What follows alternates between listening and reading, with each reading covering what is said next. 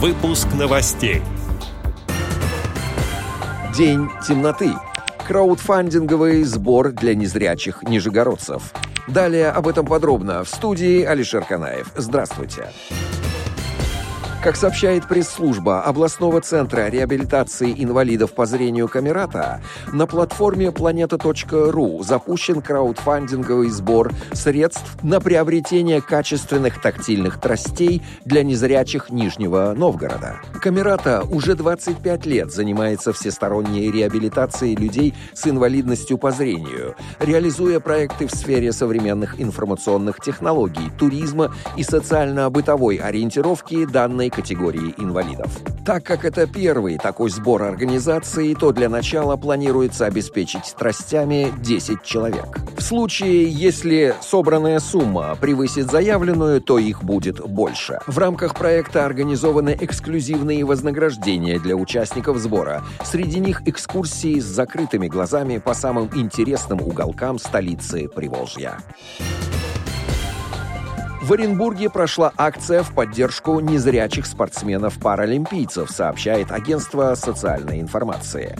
Акцию в поддержку спортсменов подготовила некоммерческая организация «Эпоха Водолея». Спортсмены, художники и танцоры попробовали бежать, рисовать, танцевать вслепую.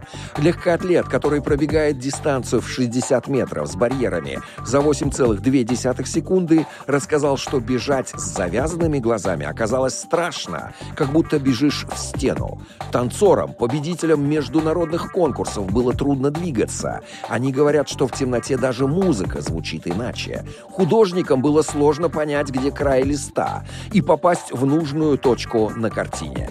Мы хотели обратить внимание людей, насколько сложными становятся обычные действия, если совершать их вслепую, и показать, чему каждый из нас может научиться у незрячих. Надеемся, этот опыт станет действенным уроком инклюзии и поддержки, говорит директор некоммерческой организации «Эпоха Водолея» Вера Донскова. В российской сборной на Паралимпиаде в Токио в 2021 году Россию представляют 15 легкоатлетов, 13 пловцов, 9 дзюдоистов и 6 спортсменов, участвующих в соревнованиях по голболу. Организаторы акции «День темноты» предлагают всем попробовать привычное действие вслепую и рассказать об этом в соцсетях с хэштегом «День темноты 2021».